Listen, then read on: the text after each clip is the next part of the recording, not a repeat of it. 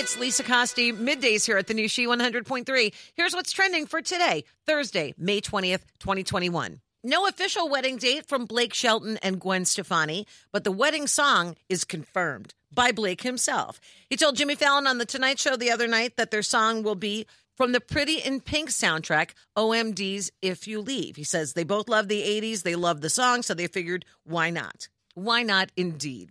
As the buzz continues about the upcoming Friends reunion, Jennifer Aniston made a confession that she took something from the set that wasn't even in her character Rachel Green's wardrobe. It was from Monica Geller's closet. It was a dress. She said she still has it and she wears it to this day. It fits. It's floral with black lace, tiny little flowers, a v neck, and little ruffle cap sleeves.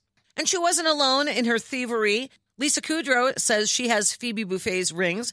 Matt LeBlanc stole an I Love Friends license plate. Matthew Perry says he stole the cookie jar that had a clock on it and gave it to Lisa. The trailer, of course, has been released. We'll be able to watch the whole series a week from today, May 27th, on HBO Max. And here's a throwback for you. Saturday Night Live devotees may remember that in 1989, on this day, the cat who could drive a car, Toonces the cat, premiered on the show.